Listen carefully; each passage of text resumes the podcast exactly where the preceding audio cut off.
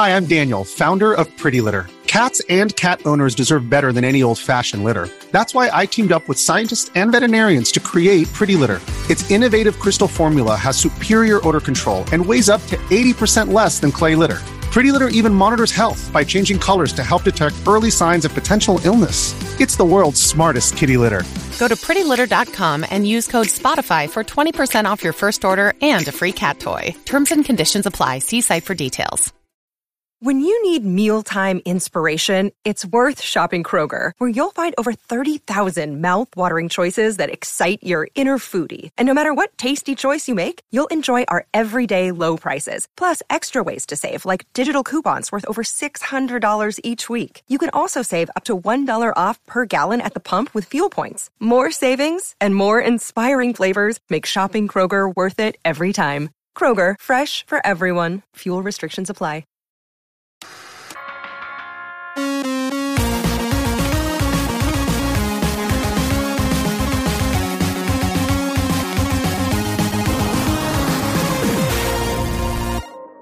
Hey, everybody, welcome to this week's podcast. We are just about two weeks away from Retro World Expo in Hartford, Connecticut, and today I would like to announce another person that's going to be joining us there Rany Batik. That's right, one of the Retro RGB contributors, and my friend is flying all the way from freaking Lebanon to come hang out with everybody. So I am very happy to finally meet him in person.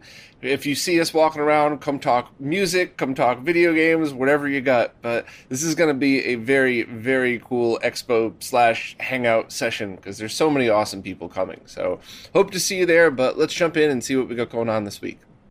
First up, ROM Hacker Kaze Emanuar has just put up their fifth annual F3 presentation, which is basically a roundup of their favorite trailers of upcoming retro inspired ROM hacks or games or anything that has been worked on by the community. So if you were looking forward to anything new coming out that is based on an existing game or maybe even a giant hack of a new game, I would recommend checking this out because there's a bunch of cool stuff in there. And of course, Kaze has done a ton of awesome work, most recently with the N64. So definitely a good channel to check out.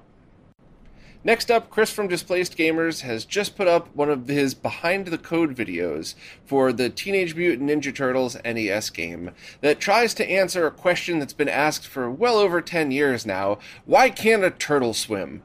All, all kidding aside, and obviously shout outs to AVGN for this, that one infamous water level in that game has driven anybody crazy who's tried to play it. I distinctly remember just freaking out, getting frustrated over it when I was a little kid playing it, and then of course seeing the AVGN videos and try to replay it over time. It was definitely, I think we all kind of knew it was broken in that area. But Chris breaks down exactly why it was broken, what it is that you could do to get around it, some other very strange quirks like the uh, the water direction for any kind of the uh, currents that are going through, and of course posts different Game Genie codes and other ways to hack the game to try to change it to make it easier or more repaired or however you want to word it. So um, I always like the behind the code videos. Always. I've talked about it in the interview. Uh, I've talked about it just separately, talking about these individually. But this was one of my favorites because this really hit home because I understood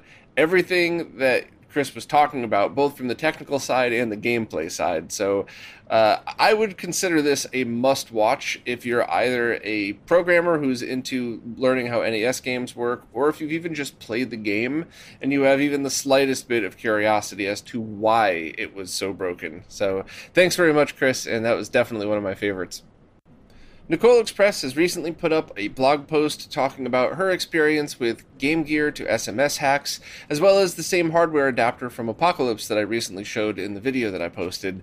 And as always, I really enjoyed Nicole's take on it. I think she just does a great job, much like Chris from Displaced Gamers, describing deep technical programming stuff in a way that anybody with some patience could understand. Because even if you don't get the ones and zeros point, you could certainly put it into context of everything that she was talking about.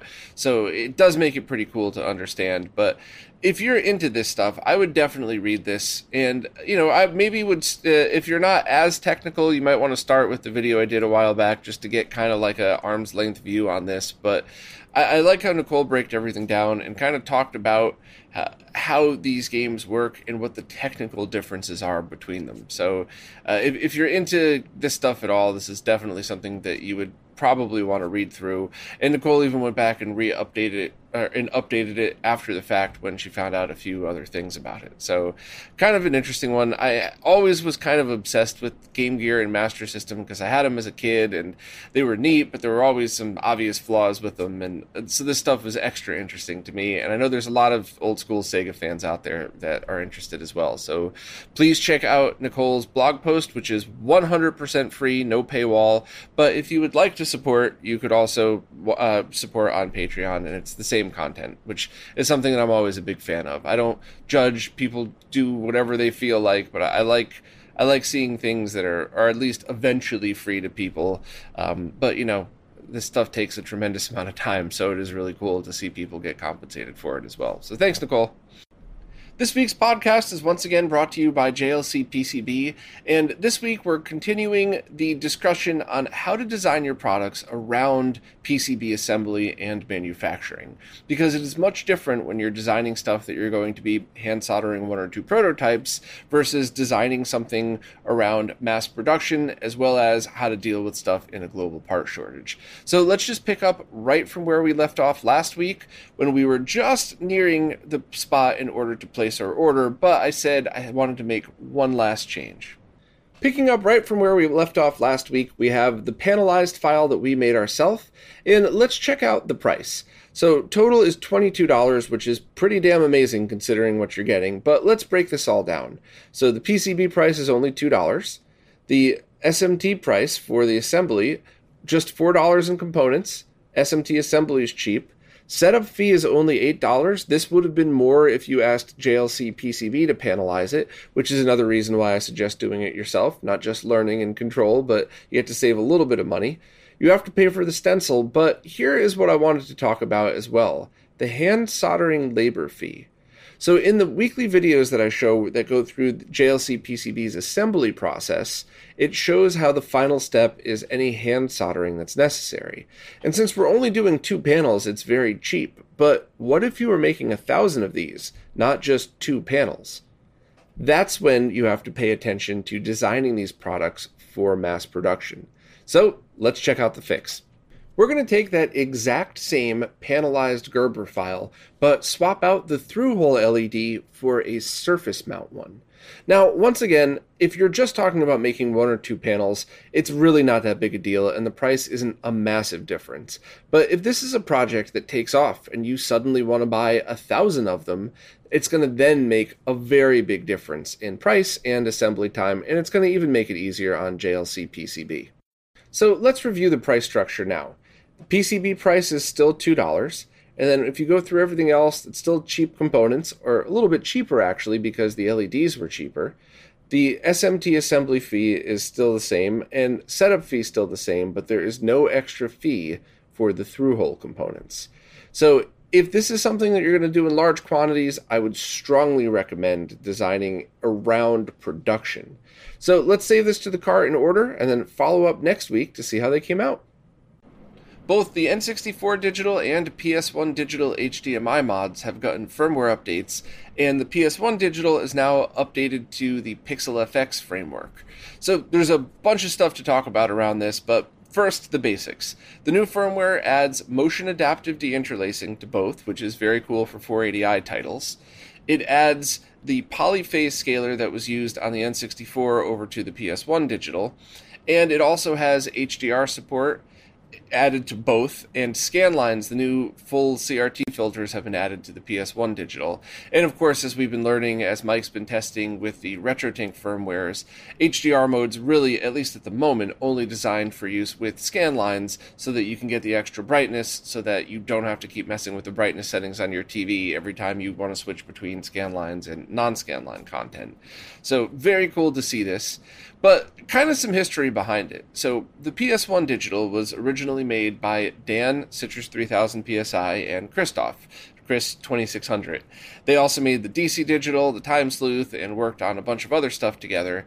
And then Woozle joined the crew, and they created the three of them together, Pixel FX.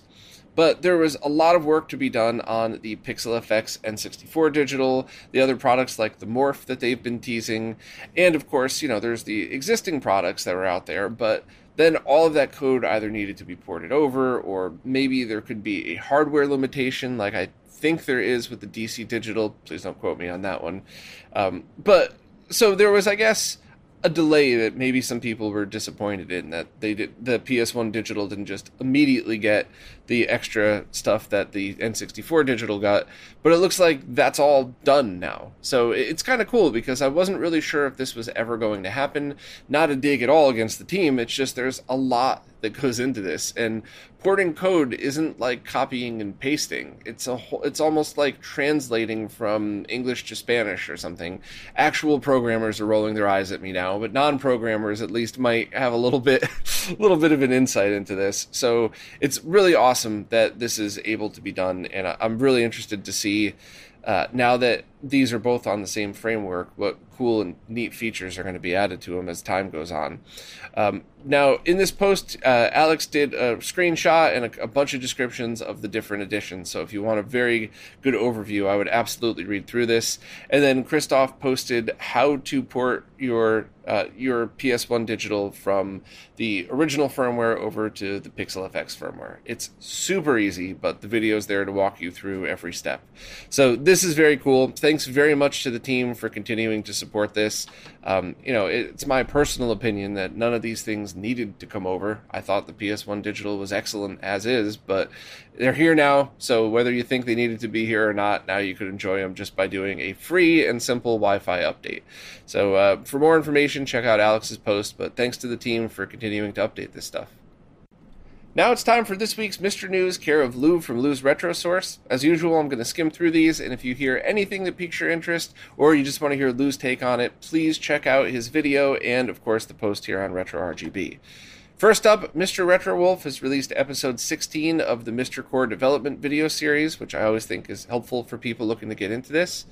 Atrac17 has gotten driving wheel support on MiSTer working well enough to make a commit to the official MiSTer Linux kernel, which is very cool because that's going to be used or could be used with the upcoming Outrun core, but basically any core that supports analog controls for driving. So I'm very excited about that because I love arcade style racing games, so it's going to be cool to, to try that one out.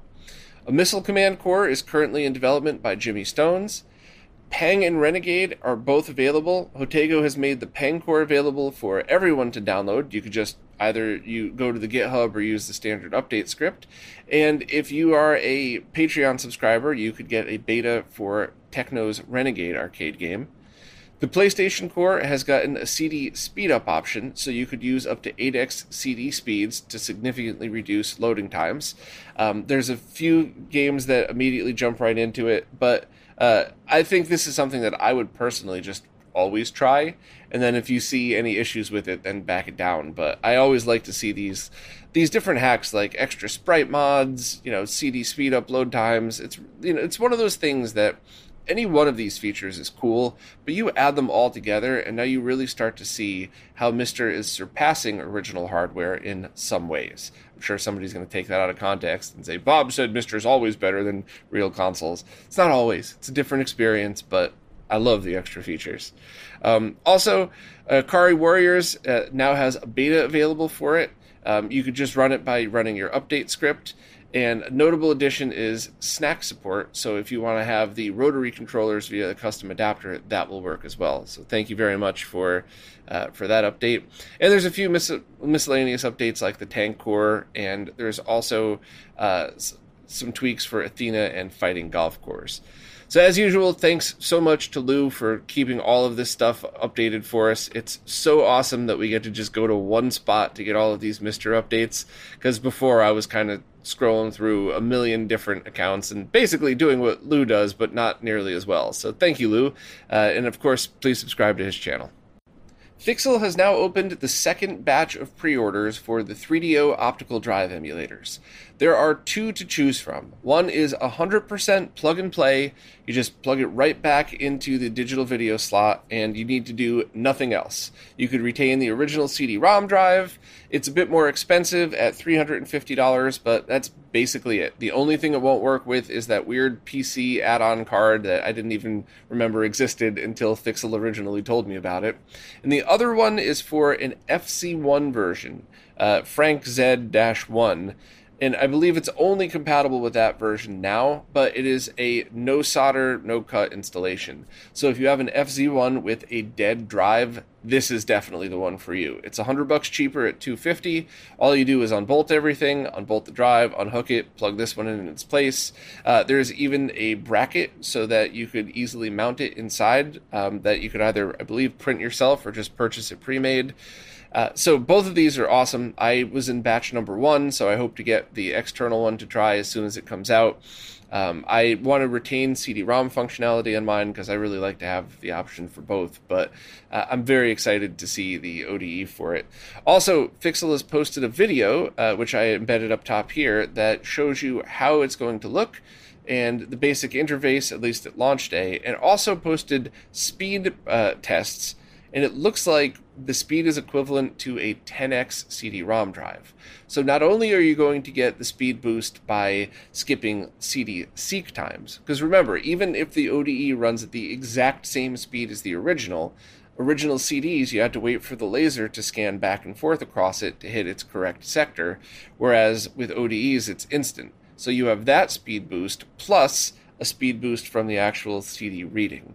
I think that must, and this is speculation here, so Fixel, please correct me if I'm wrong, but I believe in certain consoles, you're limited by the bus speed. So even if you were to hypothetically put a faster CD-ROM drive in it, you, or an ODE, you couldn't really increase the speed that much higher.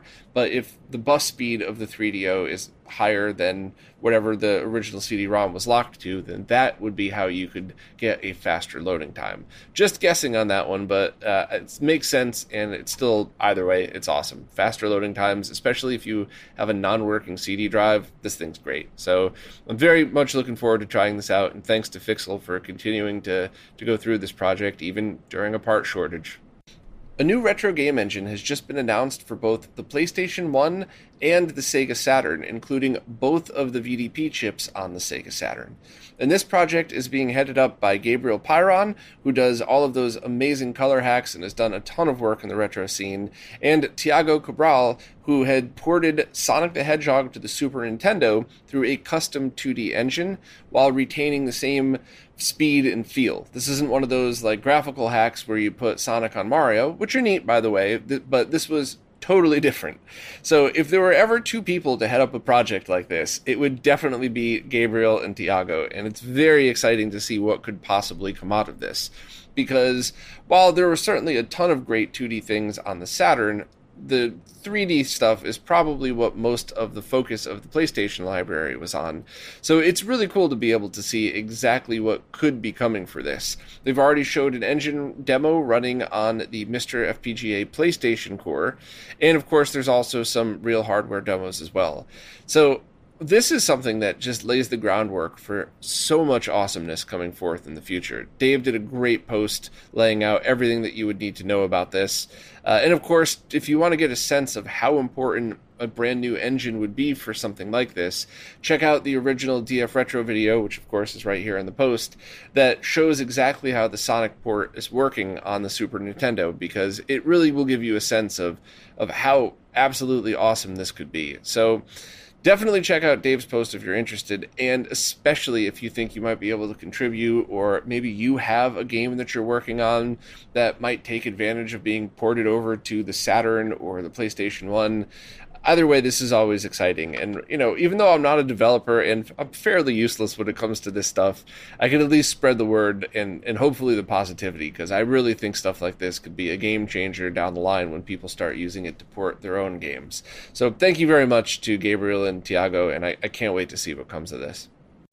Some new cores are now available for the Analogue Pocket's Open FPGA side, but we need to make sure that we get these names right for these things because people seem to keep calling them jailbreak cores.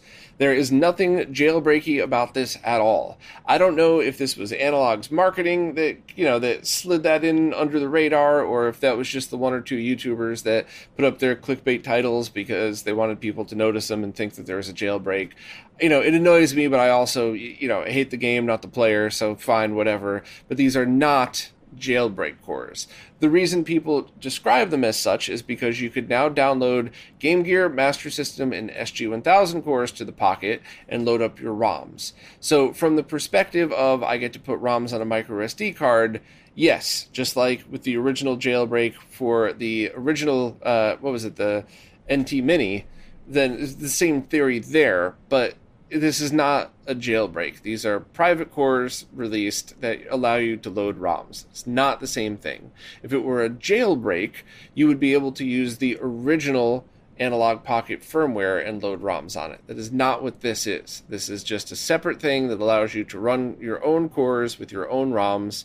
Um, still no official word as to where these miraculously came from, but it does it does kind of open up some things for discussion. So first, everything that I just said was positive. I have no problems with any of this. I just want to make sure that people know this is not a jailbreak. So that's not a dig against Analogue. It's not a compliment to them. It's just facts, right? Water's wet, fire's hot. This is not a jailbreak. Period. If you want to look at it that way, cool. But please check some, or you know, try to pick your words a little bit better so we could all understand what's going on with this.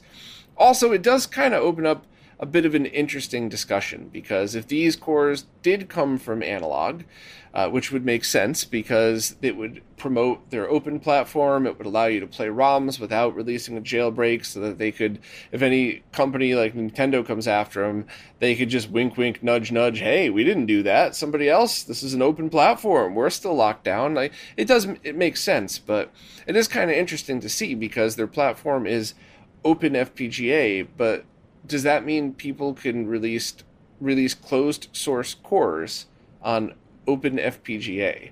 It's kind of an interesting discussion. I'd, I'd like to hear what the community had to say about it.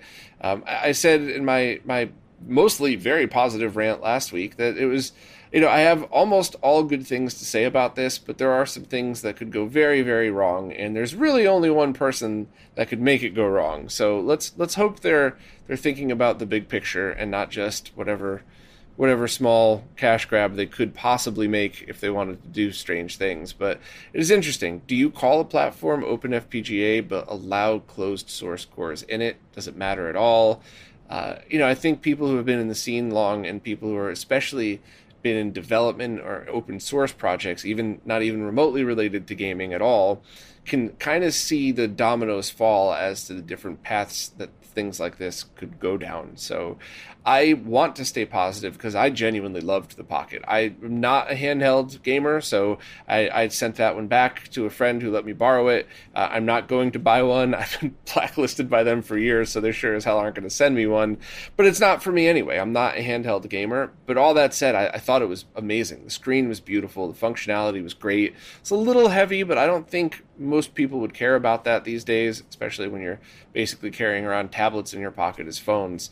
Um, and I do like the open FPGA side of things. I just really want to see this go down the right path. So, uh, Analogue uh, or not not Analogue, keep releasing your cores on this because I really do think it'll it'll help spread awareness. It might motivate more people to port their own cores over.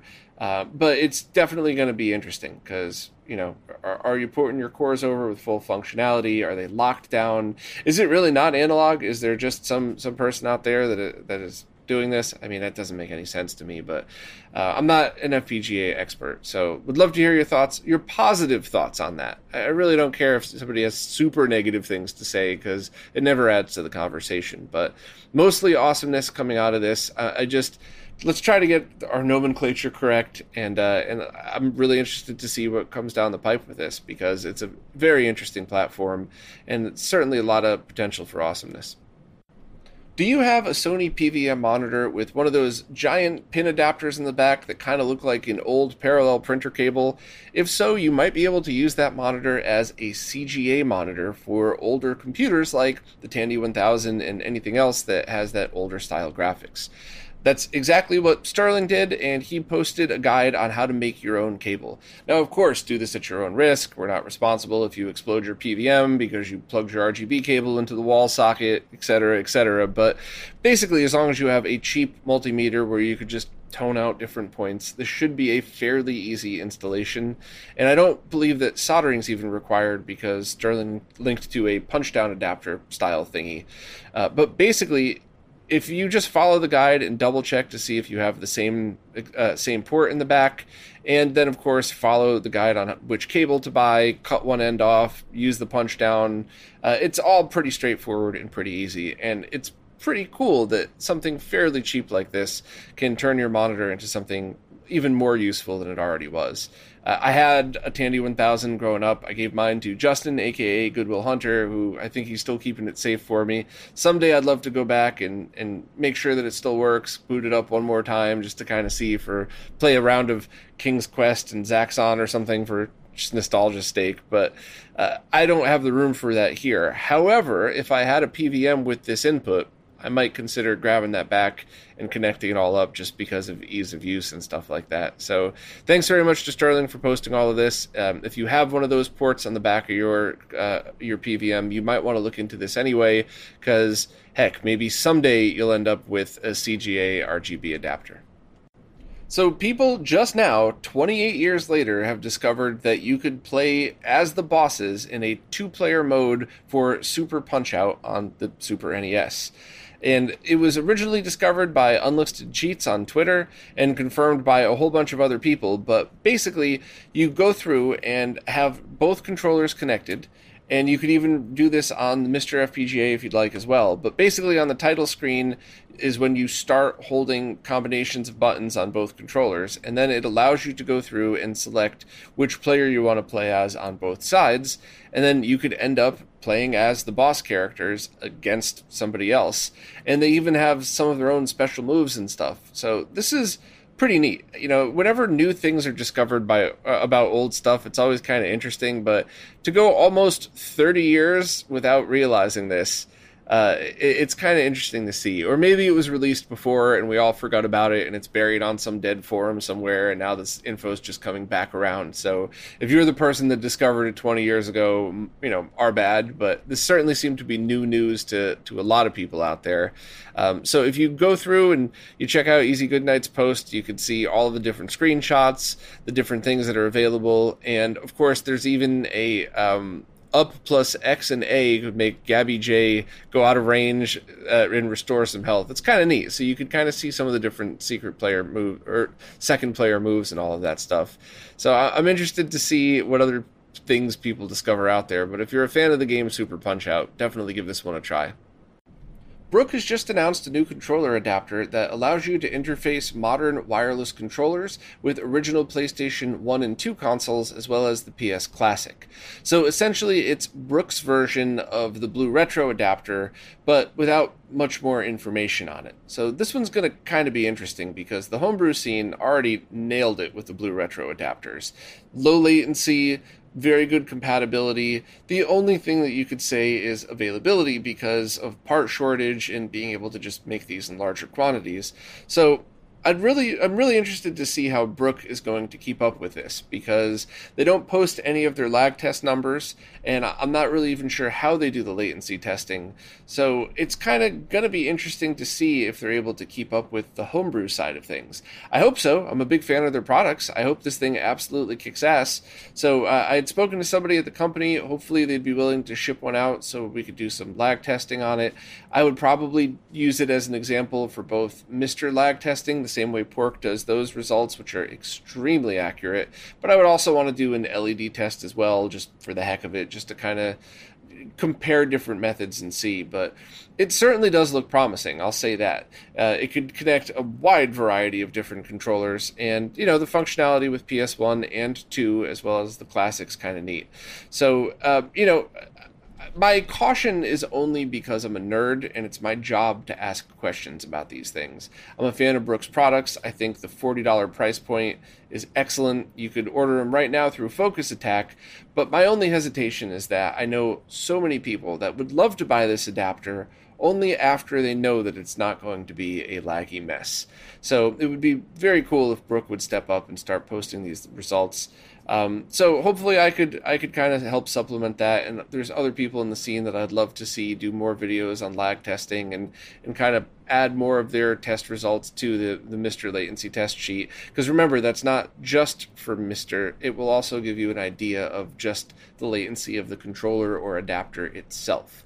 Yes, of course, it'll apply to the full MiSTer setup, but it's it's probably an excellent resource for just measuring controller adapters and things like that. The only other thing to add, uh, if you want to look at a very odd video, Brook produced a rap video to promote the Wingman PS2 adapter. I just don't get it. Uh, maybe I've maybe I've finally hit the age where I just don't see the the fun and stuff like this. But I think I would have rolled my eyes at this at every age. It's probably especially as a kid, to be honest with you. So, with respect to Brook, I don't get it. I mean, please let me know in the comments. Watch the, the, the rap and, and, see what you think. But I just, I don't get it. Why is the guy in jail? Why is he handcuffed? I, I don't, so many questions. So many questions. Brook, maybe consider spending your budget on a lag testing kit and not actors for a weird rap video. Unless that's you all in it.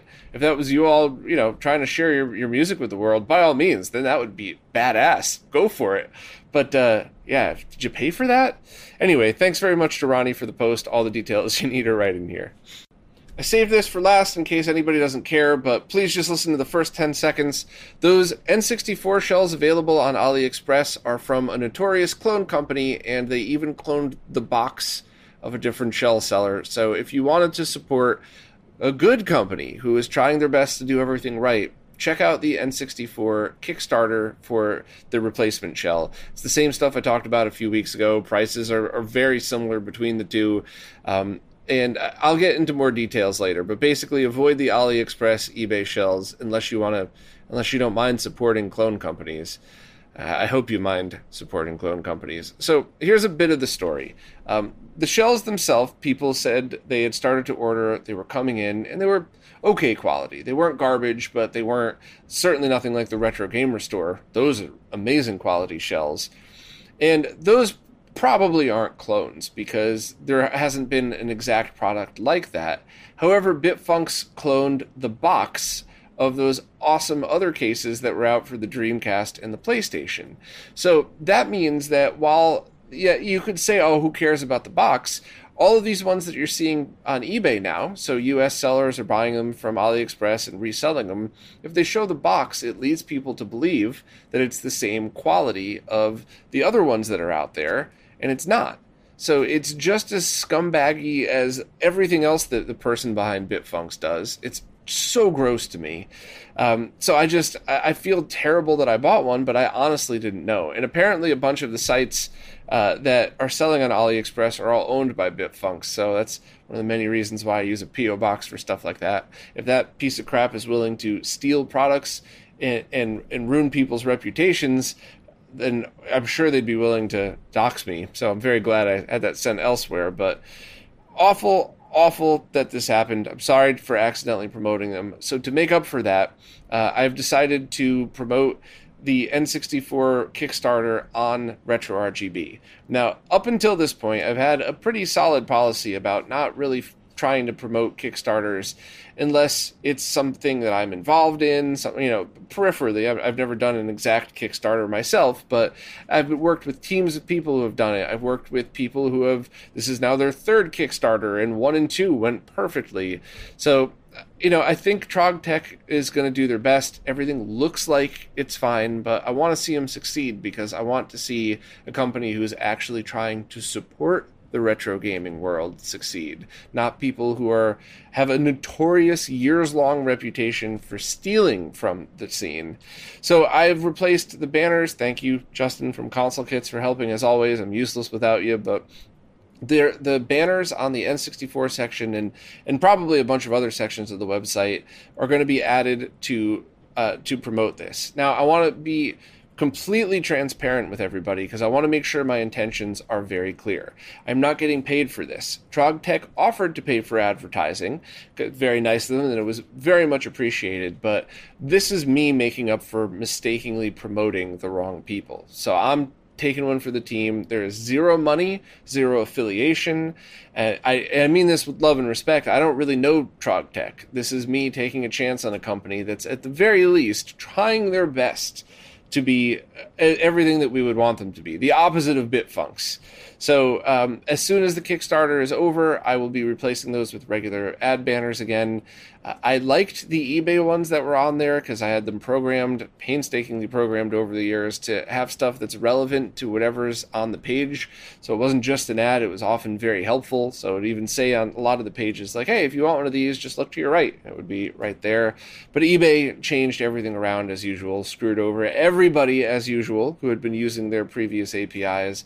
So if I have to go back and manually redo every page, I'm probably going to be doing it uh, more focused on promoting people in the scene. So if you were looking to purchase ad space on Retro RGB, um, please let me know. Reach out privately. We'll figure out costs and you know time period and stuff like that. But I want to make up for my mistake, and I want to uh, promote the TrogTech N64 case Kickstarter first for free on there, just to try to to say I'm sorry to because you know if you promote something, Bitfunx didn't steal those cases, but then they stole the boxes and you're essentially funding a clone company to do more awfulness. So I, I feel awful. I, I, I, really maybe I should have just waited until mine came in to promote it, but a lot of other people were talking about them, so I figured get the word out and see what happened. But I guess on the flip side, if I didn't get the word out and have people start talking, I wouldn't have known that they were using the cloned boxes until now. So yeah, I don't know. I, I think there's just no way out of this one. I screwed up. I'm going to try to make up for it. Uh, so as long as TrogTech delivers a decent product, you know, hopefully I can try to help.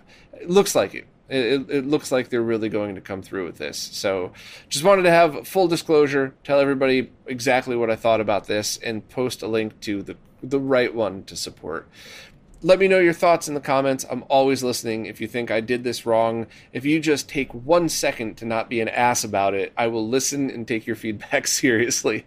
So thank you all, and uh, you know, sorry for promoting awfulness, but hopefully I can make up for it by promoting a new company that's trying to make really good shells for us. Well, that's it for this week. There was a bunch of other stuff that I missed that I wanted to post, that I wanted to live stream about, but I ended up having something happen over the weekend. Everything's totally fine, but it set me back like four full days. So I'm gonna have to spend the next couple of weeks catching up with all of that stuff. And there's a bunch of stuff I need to get done before Retro World, before I go hang out and see all of you. So hopefully I'll be able to catch up with the interviews and with some more live streams and stuff. But I'm definitely doing my best. So thank you all for your patience, and of course, and especially thank you all to anybody who supports in any way possible, because it is you who is keeping the weekly podcast, all of the behind the scenes research, the website, and everything else alive. So if you want to figure out how to support either monetarily or by no cost to you whatsoever, please just go to the support page on the website. Thank you all very much, and I'll see you next week.